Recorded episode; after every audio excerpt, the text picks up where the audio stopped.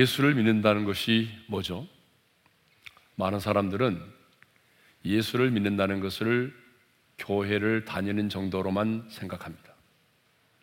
맞습니다. 예수를 믿으면 반드시 교회를 다니게 되어 있습니다. 하지만 교회를 다니면서도 예수를 믿지 않고 가족의 평화를 위해서 내가 아는 사람들과의 교제를 위해서 교회를 다녀주는 사람이 있습니다. 그러면 여러분, 예수를 믿는다는 것이 뭐예요? 제가 늘 말씀드렸듯이 예수를 믿는다는 것은 하나님과 관계가 맺어지는 것을 말합니다. 그래서 성경은 예수를 믿는 나와 하나님을 관계로 표현하고 있어요.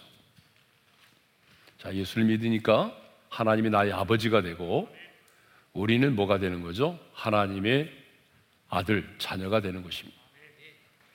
그래서 성경에 보게 되면 예수를 믿는 나와 하나님을 신랑과 신부의 관계, 목자와 양의 관계, 종과 주인의 관계, 그리고 때로는 친구의 관계로 그렇게 묘사를 하고 있습니다. 이렇게 예수를 믿는다는 것은 단순히 교회를 다니는 정도의 문제가 아니라 관계가 맺어지는 것을 말하는 거죠. 그러면 왜 예수를 믿는 것을 관계로 표현하고 있을까요? 그 첫 번째 이유는 관계는요, 실제이기 때문에 그렇습니다. 여러분, 아버지와 아들의 관계, 실제죠. 남편과 아내의 관계, 실제입니다. 친구의 관계도 실제예요. 그래서 실제로 만나서 대화를 나누고 실제로 함께 먹고 마시고 함께 슬픔도 나누고 기쁨도 나누고 함께 사랑을 나누고 함께 친밀한 사귐을 갖는 것이죠. 그러니까 여러분 신앙생활은 뜬구름을 잡는 게 아닙니다. 신앙생활은 관념이 아니에요. 하나님과 내가 이렇게 다양한 형태로 관계를 맺고 실제로 살아가는 것입니다. 그래서 신앙생활은 관념이 아니라 실제라는 거죠. 아, 두 번째로 왜 성경은 하나님과 나와를 관계로 표현하고 있느냐? 그 두 번째 이유는 관계마다 차이가 있기 때문에 그렇습니다. 여러분, 관계가 맺어졌다고 해서 모든 관계가 친밀한 관계는 아닙니다. 애정의 차이가 있어요. 친밀함의 차이가 있는 거죠. 여러분 그러지 않아요? 함께 살을 맞대고 사는 부부라고 할지라도 애정의 차이가 있습니다. 아내가 남편을 그렇게 사랑한다고 그래서 여러분 남편이 아내를 그렇게 사랑합니까? 다를 수가 있어요. 가까이 하기에는 너무나 먼 당신이 있다는 거죠. 많은 친구가 있지만은 마음을 터놓고 이야기할 수 있는 친구는 별로 많지 않습니다. 자, 출애굽기 24장을 보게 되면요. 하나님께서 신의 산에서 모세를 부르시는 장면이 소개되고 있습니다. 그런데 모세는요, 산 꼭대기에 올라가서 하나님의 영광, 하나님의 임재가 충만한 곳에서 하나님을 경배합니다. 그런데 모세와 함께 동행했던 아론과 나닥과 아비후와 70인의 장로들은요, 산 중턱에서 저 멀리 하나님의 영광을 바라보면서 하나님을 경배하죠. 그리고 나머지 이스라엘 백성들은요, 저 산 아래 머무르면서 멀찍이 하나님의 영광을 바라보면서 하나님을 경배합니다. 이렇게 구약시대도 보게 되면 하나님을 경배하는 이치와 거리가 달랐다라고 하는 거죠. 자, 구약에 많은 사람들이 있지만 성경을 보게 되면 구약에 존재했던 그 많은 인물들 가운데서 가장 하나님과 친밀한 사귐을 가졌던 사람으로 모세를 이야기하고 있습니다. 그렇죠?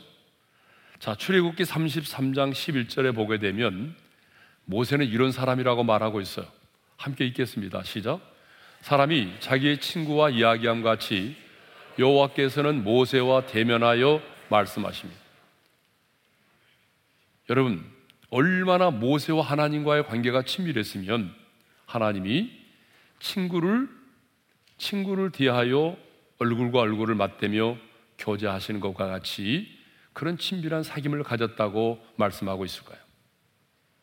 그리고 모세가요, 이 세상을 떠났을 때에 하나님은 모세에 대해서 이렇게 평가를 하셨습니다. 자, 우리 신명기 34장 10절의 말씀을 읽겠습니다. 시작. 모세는 여호와께서 대면하여 아시던 자요. 여호와께서 대면하여 아셨던 자라는 말은 무슨 말인가 하면 하나님께서 제일 친했던 사람이라는 거죠. 모세는 나와 제일 친했던 사람이야. 이것이 바로 모세를 향한 하나님의 평가였습니다. 여러분, 구약 시대에 그렇게 많은 사람이 있었지만 이렇게 하나님과의 친밀한 사귐의 차이가 다 달랐다는 거죠. 제사를 드릴 때도 보게 되면 어떤 사람들은 성전의 뜰만 밟고 가고 어떤 사람은 성소회까지 어떤 사람은 대제사장은 지성소회까지 들어와서 하나님을 예배했지 않습니까? 그런데 오늘 이 시대를 살아가는 새 언약의 백성인 우리들도 마찬가지입니다. 똑같이 예수 믿고 구원받았고 새로운 피조물이 되고 하나님의 자녀가 되었지만 어떻습니까? 하나님을 향한 우리의 예정에 차이가 있습니다. 하나님과 우리와의 사이에 친밀함의 차이가 있습니다. 경배의 차이가 있어요. 기쁨의 차이가 있다고요. 하나님을 사랑하는데도 어떤 사람은 어떻습니까? 어떤 사람은 너무나 하나님을 사랑하기 때문에 정말 지성소에 들어가서 마음과 뜻과 정성을 다하여 그렇게 하나님을 예배합니다. 주여라는 말 한마디에 눈시울이 붉어지고 가슴이 뜨거워집니다. 그렇지만 어떤 사람은 예배를 드려도 아무런 감동이 없습니다. 형식적으로 그냥 예배의 자리만 참석하고 돌아가는 사람이 있는 것이죠. 이렇게 모든 관계에는 차이가 있다라고 하는 것이죠. 그런데 오늘 본문 8절을 보게 되면요.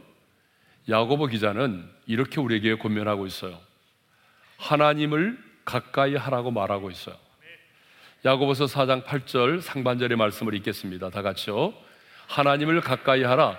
그리하면 너희를 가까이 하시리라. 여기서 하나님을 가까이 하라고 하는 이 말은요. 물리적 거리를 말하는 것이 결코 아닙니다.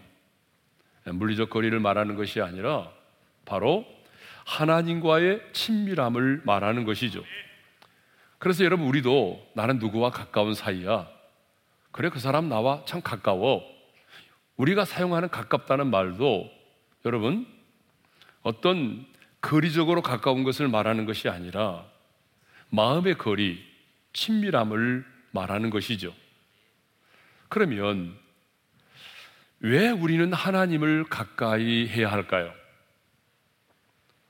왜 우리는 하나님을 가까이 해야 되죠? 그 첫 번째 이유는요, 하나님께서 가까이 하시기 때문이에요. 자, 야고보서 4장 8절 상반절의 말씀을 우리 다시 한번 읽겠습니다. 시작. 하나님을 가까이 하라. 그리하면 너희를 가까이 하시리라. 자, 우리가 하나님을 가까이 할 때에 하나님께서 우리를 가까이 하신다고 말씀하시네요. 가끔 영화를 보게 되면 조폭들이요. 강제로 자신을 사랑하게 만들어서 결혼을 하는 경우들이 있어요. 네가 만일 나를 사랑하지 않고 버리면 내가 너를 그냥 내버려 둘 것 같아? 너 나와 결혼하지 않으면 너 죽고 나 죽는 거야. 이런 식으로 영화에서 많이 봤죠. 그 조폭들이 이렇게 강제로 사랑하게 만들고 강제로 결혼해서 함께 사는 그런 얘기들이 참 많아요. 그런데 우리 하나님은요, 여러분이 생각하는 것 이상으로 인격적이신 분이십니다. 정말 우리 하나님은 여러분이 생각하는 것 이상으로 인격적이신 분이세요.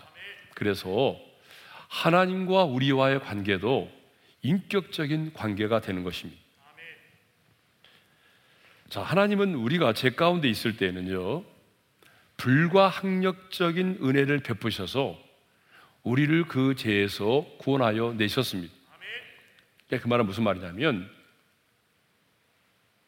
거절할 수 없는 그 불가항력적인 하나님의 은혜.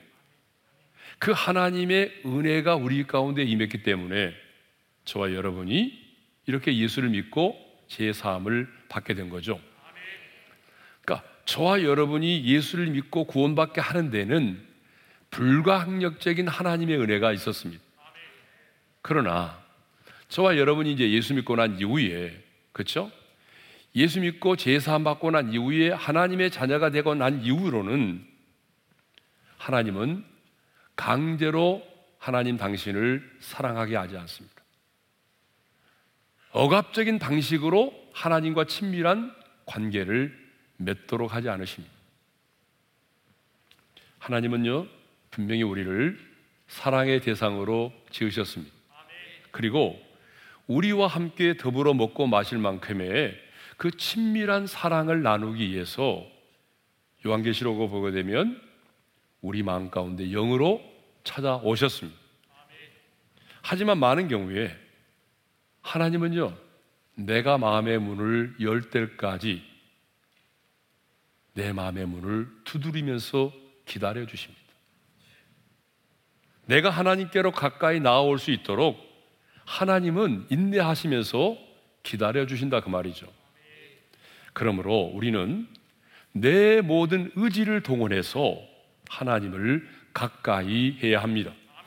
왜냐하면 내가 하나님을 가까이 할 때에 하나님도 나를 가까이 하시기 때문이죠.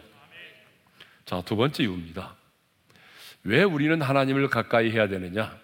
그 두 번째 이유는 내가 하나님을 가까이 하면 하나님께서 나를 위하여, 우리를 위하여 싸워 주시기 때문에 그렇습니다.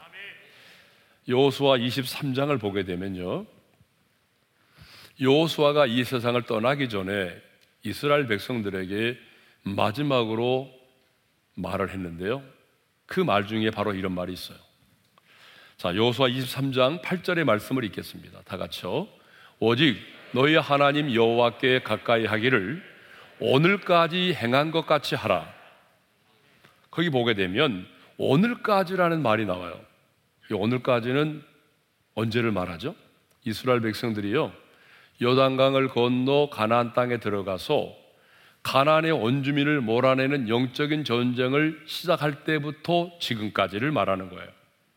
그러니까 이 말은 무슨 말인가 하면 이스라엘 백성들이 요단강을 건너 가나안 땅에 들어가서 가나안의 원주민을 몰아내는 전쟁을 시작할 때부터 오늘에 이르기까지 이스라엘 백성들이 어떻게 했다는 거죠? 하나님을 가까이 했다는 거예요.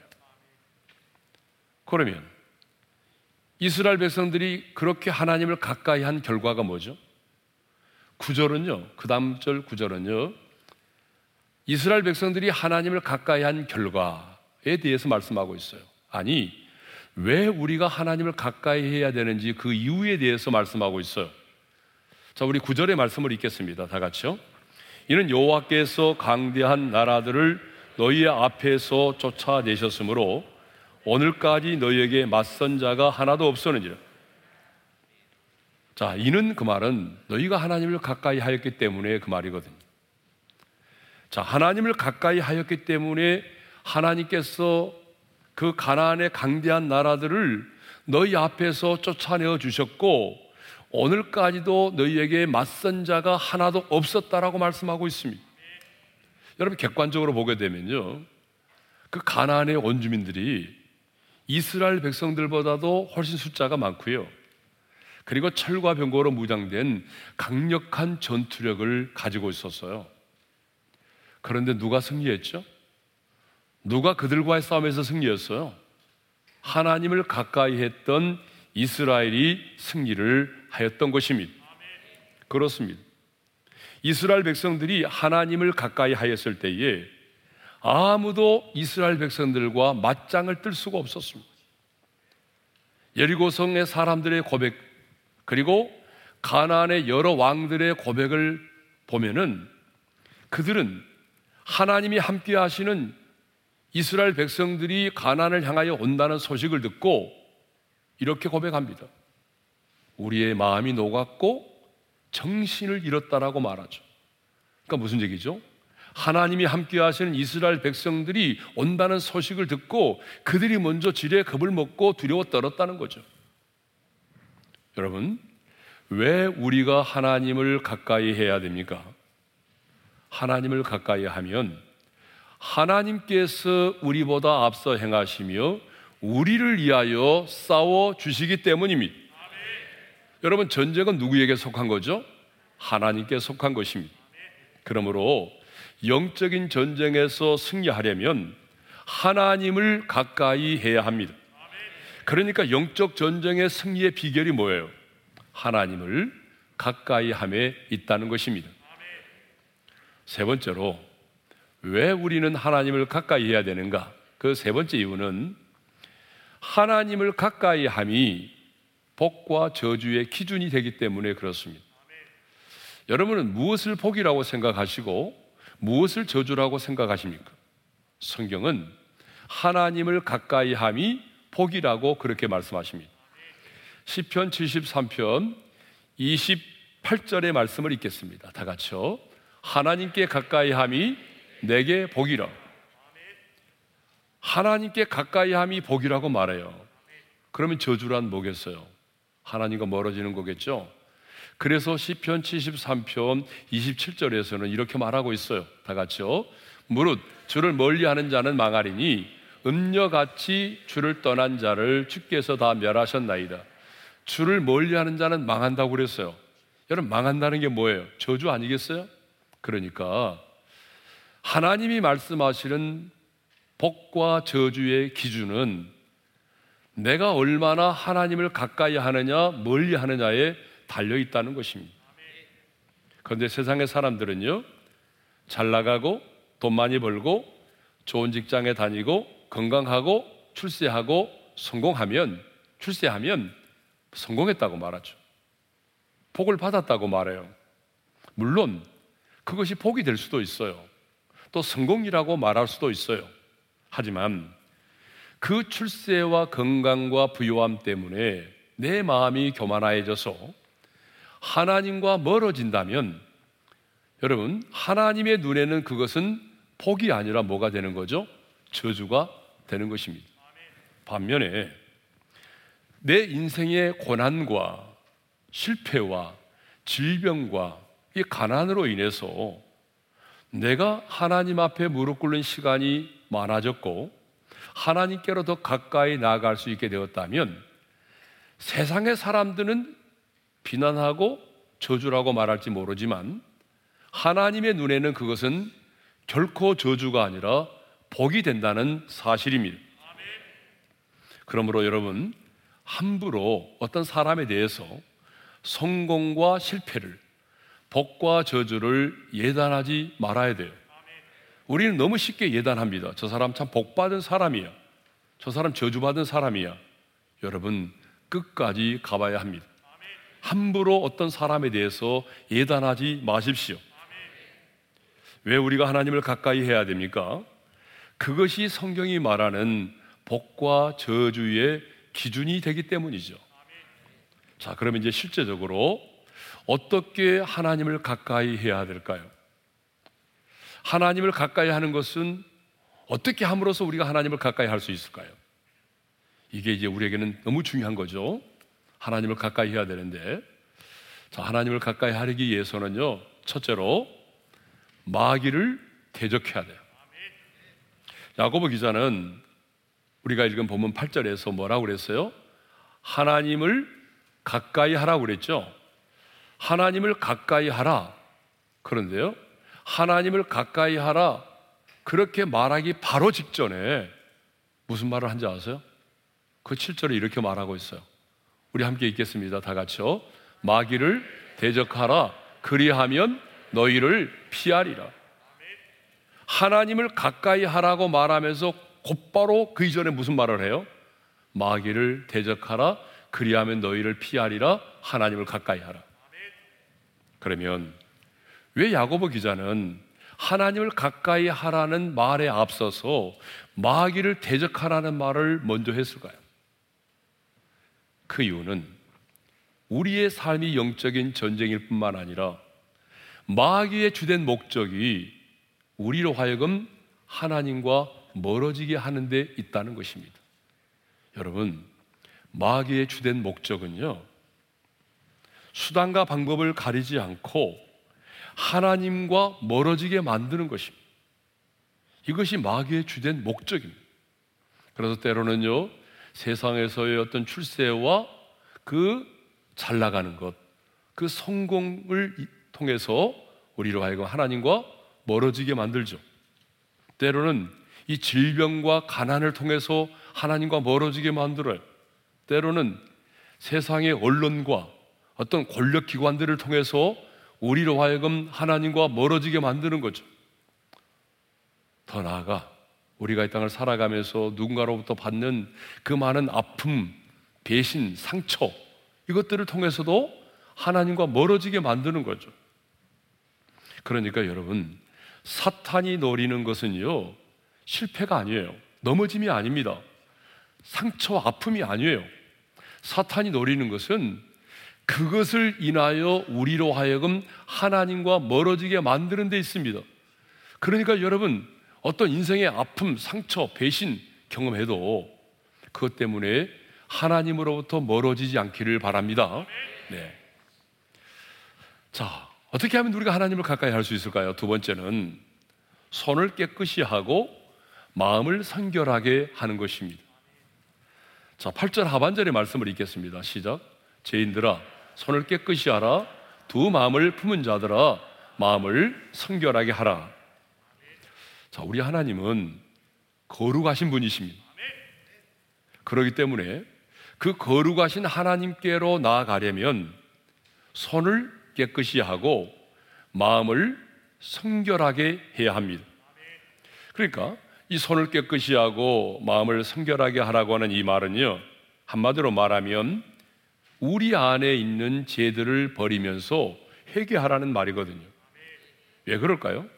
하나님과 우리 사이를 멀어지게 만드는 것이 뭐예요? 그게 바로 죄입니다. 그래서 이사야 선자는 이사야 59장 2절에서 이렇게 말씀하고 있어요. 함께 읽겠습니다.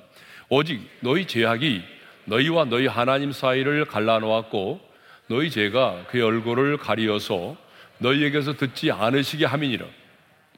하나님과 우리 사이를 갈라놓는 게 뭐예요? 바로 죄라는 거죠. 우리의 기도가 응답되지 못하도록 가로막는 게 뭐예요? 그게 바로 죄라는 거죠. 그러므로 우리는요, 내가 지은 죄를 숨기려고 하지 말고 솔직하게 인정하고 고백해야 됩니다. 여러분이 고백하지 않아도 하나님은 다 알고 계세요. 그렇지만 하나님은 인격적인 분이기 때문에 내가 스스로 내가 지은 죄를 자백하기를 원하시고 그러니까 우리가 이제 하나님께 가까워지려면 하나님이 거룩하신 분이기 때문에 하나님과 내, 나 사이에 숨겨진 그런 제약들을 날마다 찾아서 하나님 앞에 고백하고 그 죄를 끊고 그 죄에서 돌이켜야 된다는 것입니다. 그러므로 하나님과 가까워지려면 매일매일입니다. 매일매일 하나님과 나 사이를 가로막고 있는 제약의 요소들을 찾아서 고백하고 회개해야 됩니다. 회개하는 것만큼 하나님께로 가까이 나갑니다. 그러므로 하나님을 가까이 하려면 손을 깨끗이 하고 마음을 성결하게 해야 하는 것이죠. 자, 세 번째로 하나님을 가까이 하기 위해서는요, 뻔한 얘기처럼 들릴지 모르지만 기도하라는 것입니다. 기도하라는 것. 예. 자, 신명기 4장 7절의 말씀을 읽겠습니다. 다 같이요. 우리 하나님 여호와께서 우리가 그에게 기도할 때마다 우리에게 가까이 하심과 같이 그 신이 가까이 함을 얻은 큰 나라가 어디 있느냐? 여러분 말씀을 보게 되면 우리 하나님 여호와께서는 기도할 때마다 우리에게 가까이 하신다고 말씀하십니다. 그렇죠? 시편 145편 18절에도 이런 말씀이 있어요. 다 같이요.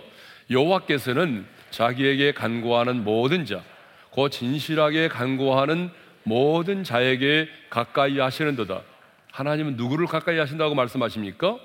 자기에게 간구하는 자, 진실하게 간구하는 모든 자에게 하나님께서 가까이 하신다고 말씀하십니다. 그렇습니다, 여러분. 기도의 무릎을 꿇으면 하나님이 가까이 내게 다가오십니다. 그러니까 하나님이 나로 하여금 가장 가까이 다가오시도록 하는 게 뭐겠어요? 그게 바로 기도라는 거죠. 자, 이렇게 말하면 신학적 논쟁을 일으키려고 하는 분들이 계세요. 아니, 목사님, 하나님은 무소부지하신 분이시고 또 하나님은 우리에게 내가 늘 너와 함께 한다. 네 곁에 있다라고 말씀하셨는데 꼭 기도를 해야만이 하나님이 우리와 함께 하십니까? 가, 가까이 하십니까? 라고 그렇게 질문하는 분들이 계세요. 그런 분들을 위해서 말씀드립니다. 하나님은요, 기도하는 자를 가까이 하십니다. 물론 우리 하나님은 무소부지하신 분으로서 언약의 백성들과 늘 함께 하시고 늘 그들 곁에 계십니다. 그러나 여러분, 하나님이 나와 함께 계시고 내 곁에 계신다고 해서 하나님과 자동적으로 친밀해지는 것은 결코 아닙니다. 여러분, 아무리 좋은 사람이 내 곁에 있다고 할지라도 내가 그 사람과 대화를 나누지 않고 그 사람과 사귐이 없으면 절대로 가까워지지 않습니다. 여러분 집에 앞집에 사는 분, 옆집에 사는 분, 뭐 참 좋은 분이고 10년, 20년 이웃으로 있지만 뭐 그분들과 만나서 식사를 한다든지 친밀한 사귐을 갖지 않으면 가까워지지 않습니다. 참 좋은 사람이고 내 곁에 있지만 나의 이웃으로 남아있는 것 뿐이에요. 마찬가지. 아무리 하나님이 내 곁에 계시고 나와 함께 계셔도 내가 기도하지 않으면 하나님과의 친밀한 사귐이 이루어지지 않습니다. 하나님은요, 당신을 필요로 하고 하나님 자신의 도우심을 구하는 자들을 가까이 하십니다. 그러니까 아무리 신앙생활을 했어도 기도하지 않으면요, 하나님이 저 멀리 계시는 것처럼 느껴지는 거죠. 하나님은 기도하는 사람을 가까이 하십니다. 그러므로 하나님을 가까이 하려면 우리의 삶에 지혜가 필요합니다. 그 지혜는 뭐죠? 기도하는 시간을 정해놓고 기도하는 거예요. 내가 시간 남으면 기도하리라 절대로 기도하지 않습니다. 저도 많이 속았거든요. 시간이 남으면 기도하리라 여러분 마귀가 기도할 수 있도록 여러분에게 그 시간을 허용하지 않습니다. 그러니까 여러분이 바쁘고 바쁜 삶을 살아가지만 내가 그래도 하나님 앞에 머물러 있는 시간을 정해놓고 기도 생활을 해야 내가 바쁜 일상 속에서도 하나님과 친밀한 사귐을 나눌 수가 있는 것입니다.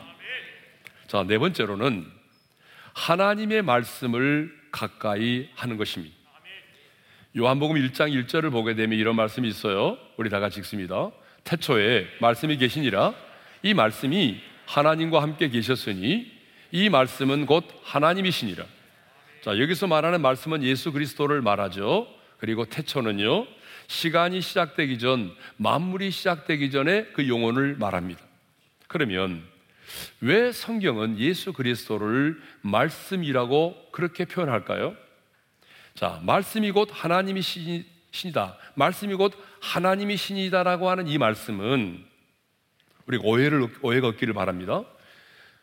우리 손에 들려져 있는 성경 66권 이 자체가 인격을 가지신 하나님이시다는 말이 아닙니다. 여러분의 손에 들려져 있는 성령의 감동으로 기록되어 있는 이 성경 66권이 곧 하나님이시다 그런 말은 아니에요. 그럼에도 불구하고 성경은 말씀이 곧 하나님이시다라고 말씀하고 있어요. 자, 우리 한번 따라서 합시다. 말씀이 곧 하나님이시다. 왜 성경은 말씀이 곧 하나님이시다라고 말할까요? 이건 굉장히 중요하기 때문에 여러분의 마음속에 잘 정리해 둘 필요가 있습니다. 첫 번째 이유는요. 하나님께서 말씀을 통해서 우리의 구원을 계시하시고 말씀을 통해서 자기 자신을 우리에게 알리시기 때문에 그렇습니다. 그렇죠? 하나님은 죄인된 우리가 어떻게 구원을 받을 수 있는가를 말씀을 통해서 우리에게 나타내 보여주셨고, 그리고 하나님 자신이 어떤 분이신가를 말씀을 통해서 우리에게 알려주신 거죠. 영이신 하나님이. 자, 두 번째로는 영이신 하나님. 영이신 하나님이라는 말은 눈에 보이지 않는 하나님이죠. 자, 눈에 보이지 않는 영이신 하나님이 끊임없이 말씀을 통해서 우리 인간과 교제해 오셨고 그렇게 또 교제하시기 때문이죠. 그래서 하나님이 역사하셨던 하나님이 임재하셨던 그 현장에는요 언제나 하나님의 말씀이 있었습니다. 왜요? 하나님이 말씀이기 때문에 하나님은 눈에 보이지 않잖아요. 영이시니까 영이시니까 눈에 보이지 않지만 하나님이 역사하는 현장에는 언제나 하나님이 말씀이 있었어요. 하나님은 말씀으로 우리 인간들과 소통하시고 교제하셨어요. 세 번째 이유는 성령님은 언제나 말씀을 따라 행하시기 때문에 그렇습니다. 여러분 천지 만물을 창조하실 때도 보면요. 하나님의 영은 수면 일을 운행하고 계셨습니다. 그렇죠? 예. 하지만 어떤 일도 일어나지 않았습니다. 하나님이 말씀하시기 전까지 여전히 땅은 혼돈 가운데 있었습니다. 그런데 하나님이 빛이 있으라 말씀하시자 빛이 생겼습니다. 이렇게 하나님은 언제나 말씀을 따라 일을 행하십니다. 말씀이 주어지기 전까지 성령님은요, 아무 일도 하지 않았습니다. 예수겔 골짜기에 마른 뼈들이 살아나는 것도 동일합니다. 자, 네 번째 이유는요, 하나님은 영이시기 때문에 형상이 없다는 것을 우리에게 가르쳐 주시기 위함입니다. 많은 사람들은 하나님 하게 되면요, 어떤 형상으로서의 신을 생각합니다. 왜 그럴까요? 이 세상의 모든 종교가 그렇기 때문이죠. 여러분, 이 세상의 모든 종교는 자기가 믿는 신의 형상을 갖고 있어요. 그런데 우리 하나님은 영이시기 때문에 여러분, 하나님을 어떤 형상화 시키면 안 되는 거죠. 예? 하나님의 형상이 없어요. 예? 그런데 이렇게 하나님이 영이시기 때문에 하나님은 어떤 형상화된 신이 아니지만 어때요? 그분은 끊임없이 우리에게 말씀을 하시죠. 그래서 하나님은 영이시기 때문에 형상이 없고 끊임없이 우리에게 말씀하시는 하나님이다.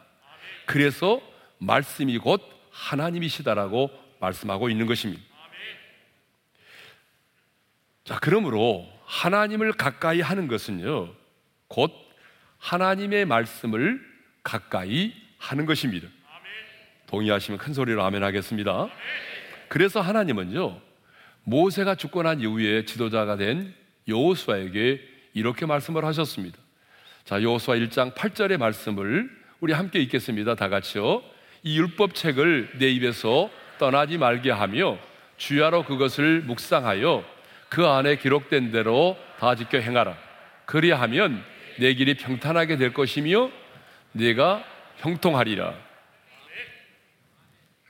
하나님은 여호수아에게 뭐라고 말씀하셨습니까? 이 율법책 하나님의 말씀을 내 입에서 떠나지 않게 하라고 말씀하셨어요. 그리고 그 다음에 말씀은요, 주야로 묵상하라고 말씀하셨어요. 그 다음에는요, 다 지켜 행하라고 말씀하셨어요.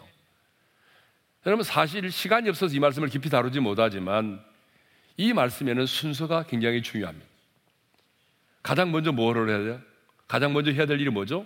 하나님의 말씀을 내 입에서 떠나지 않게 하라는 거죠. 그러면 자동적으로 어떻게 되죠? 주야로 묵상하게 되죠. 그리고 그 하나님의 말씀을 주야로 묵상하게 되면 그 말씀을 지켜 행하게 된다는 것입니다. 가장 먼저 해야 될 일이 뭐죠? 하나님의 말씀을 가까이 하는 거예요. 그래서 하나님을 사랑했던 사람들은요, 한결같이 하나님의 말씀을 가까이 했습니다. 그래서 시편 기자는요, 하나님의 말씀을 어찌나 사랑하였던지 하루 종일 작은 목소리로 말씀을 읊조렸다라고 그렇게 고백하고 있어요. 시편 119편 97절의 말씀을 읽겠습니다. 시작. 내가 주의 법을 어찌 그리 사랑하는지요. 내가 그것을 종일 작은 목소리로 읊조리나이다. 여러분 읊조린다는 표현이 나왔어요. 좀 생소한 표현이죠. 이 읊조린다는 말은 말씀이 내 입에서 떠나지 않는 것을 말합니다. 그런데 시편 기자는요 더 나아가서 이 하나님의 말씀을 읊조리기 위해서 새벽에 눈을 떴다라고 말해요. 자 시편 119편 148절의 말씀을 읽겠습니다. 다 같이요. 주의 말씀을 조용히 읊조리려고 내가 새벽녘에 눈을 떴나이다. 여러분, 왜 새벽에 눈을 떴다고 말해요? 주의 말씀을 조용히 읊조리기 위해서. 막 외치기 위해서가 아니잖아요. 새벽에 다른 사람 자고 있는데 외치는 게 아니고 종알종알종알종알 거리면서 내 입술에서 하나님의 말씀이 떠나지 않도록 그렇게 하나님의 말씀을 읽고 암송을 했다는 거죠. 여러분, 이게 굉장히 중요해요. 내 입술에서 하나님의 말씀이 떠나지 않고 내가 하나님의 말씀을 계속해서 읊조리기 시작하게 되면 내 마음과 생각이 하나님의 말씀의 지배를 받게 됩니다. 내가 하나님의 말씀을 계속해서 읊조리기 시작하게 되면 그 말씀이 내 감정과 내 입술의 말과 행동과 의지를 지배하게 되는 거죠. 그러면서 내가 주님을 가까이 하게 되는 것이고 주님을 닮아가게 되는 것이고 말씀대로 이루어지는 역사들이 일어나는 것입니다. 그래서 여러분, 여러분들도 아침에 눈을 딱 뜨는 순간에 새벽녘에 가장 먼저 하나님의 말씀을 읊조릴 수 있기를 바랍니다. 아, 저는 정말 오래됐는데요. 아침에 눈을 뜨는 순간, 의식이 들어오는 순간에 하나님의 말씀을 암송합니다. 예. 신앙을 고백하고 그 다음에 로마서 8장 35절에서 어, 39절의 말씀, 역대상 29장 11절에서 12절의 말씀 암송하고 최근에는 우리 이제 암송하는 구절들 있잖아요. 그것을 1주차부터 이제 오늘은 이제 10주차가 됐는데 9주차까지 암송을 쭉 합니다. 그런데 쉽지 않아요. 네. 중간에 자꾸 잊어버리고 그래요. 그렇지만 시도를 하는 거죠. 예. 계속해서 하나님의 말씀을 읊조리려고 하는 거죠. 예. 자, 그러므로 우리는 하나님의 말씀을 가까이 해야 합니다. 하나님의 말씀을 가까이 하는 것이 뭐예요? 곧 하나님을 가까이 하는 것입니다. 왜 사울왕이 버림을 받았어요? 여러분 사울왕이 버림을 받은 여러 가지 이유가 있지만 결정적으로 성경은 이렇게 말합니다. 여호와의 말씀을 버렸기 때문이다. 아말렉을 진멸할 때 모든 것을 아말렉과 싸울 때 모든 것을 진멸하라고 말씀했는데 사울 왕은 가장 좋은 소와 양을 남겨두었어요. 그때 하나님이 사무엘 선자를 보내서 이렇게 책망하시죠. 함께 읽겠습니다. 다 같이요. 왕이 여호와의 말씀을 버렸으므로 여호와께서도 왕을 버려 왕이 되지 못하게 하셨네. 사울 왕이 버림받은 이유는 여호와의 말씀을 버렸기 때문입니다. 반면에 이 시편 기자는 이런 고백을 합니다. 함께 읽겠습니다. 내가 주께 범죄하지 아니하려 하여 주의 말씀을 내 마음에 두었나이다. 하나님을 가까이 하는 것은 그분의 말씀을 가까이 하는 것입니다. 이 시편 기자 고백처럼 우리 입술에도 하나님의 말씀이 떠나지 않기를 바랍니다. 하나님의 말씀이 읊조려지기를 바랍니다. 그래서 하나님의 말씀을 가까이 함으로 하나님을 가까이 하는 우리 오륜의 모든 성도님들 되시기를 주님의 이름으로 축원합니다. 주신 말씀 마음에 새기면서 찬송가 433장 기하신 주여 날 붙드사 우리 1절과 3절을 함께 부르겠습니다. 귀하신 주 여